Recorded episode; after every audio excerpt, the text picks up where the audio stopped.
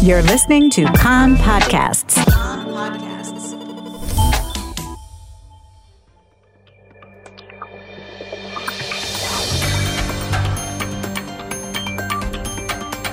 You are listening to the English language news of Kan, the Israeli Public Broadcasting Corporation.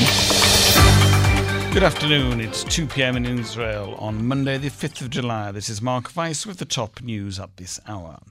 The coalition is still seeking a compromise proposal so that it can muster a majority in the vote on the citizenship bill this evening.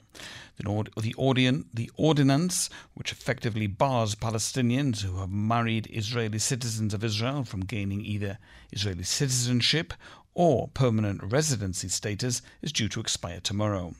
The United Arab List and Meretz both members of the coalition have announced that they will not vote to extend the ordinance unless it is amended, an option that Interior Minister Ayelet Shaked has refused to entertain thus far. The right wing factions in the opposition, which support the principle and practice that extending the ordinance is supposed to serve, are deliberating whether to vote in favour in the name of national security or whether to vote against to defeat the government. Minister Zev Elkin of New Hope said this morning that the citizenship bill will be put to a vote as is without changes.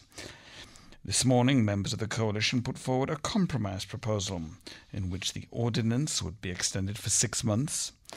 And meanwhile, a committee formed to discuss humanitarian solutions in order to appease the United Arab List. Likud Knesset members are demanding that the faction hold a vote today on whether the Likud should vote in favour of the bill. The opposition is deliberating whether to turn the vote into a vote of no confidence in the government, even though doing so will help the coalition muster a majority. The coalition lost a vote in the Arrangements Committee this morning ahead of tonight's vote in the plenum. 17 Knesset members voted against authorising one of the Knesset committees to discuss the bill, three more than the number who were in favour. Even though the coalition lost the vote, it doesn't mean the bill will or won't pass in the plenum. After the vote in the Arrangements Committee, Knesset member Sharon Haskel of New Hope shouted at the Likud representatives, Shame! Knesset member Mai Golan of the Likud retorted, You have no self awareness.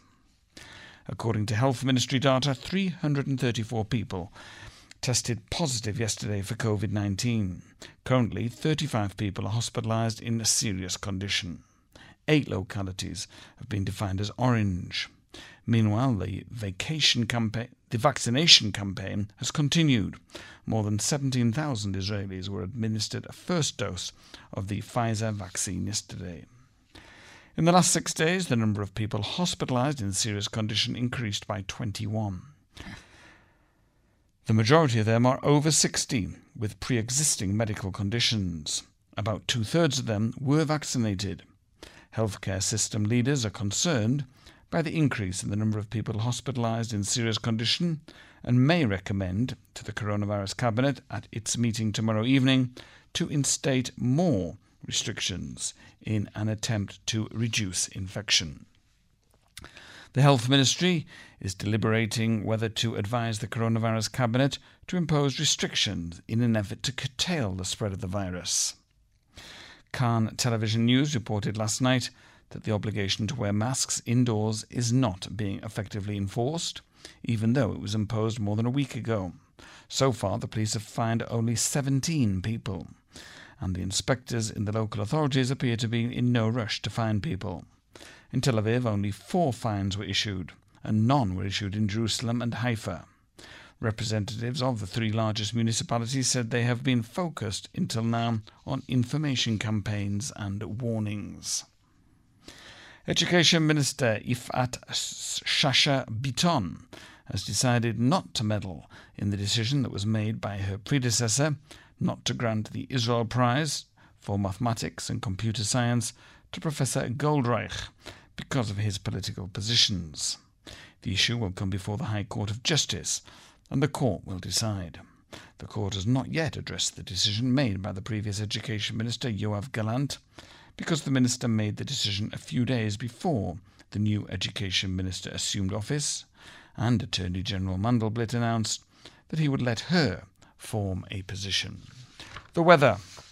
Seasonal temperatures today, maximum temperatures in the main centres, Jerusalem 29, Tel Aviv 30, Haifa 31, Eilat 38 degrees. That's the news from Kan the Israel Public Broadcasting Corporation.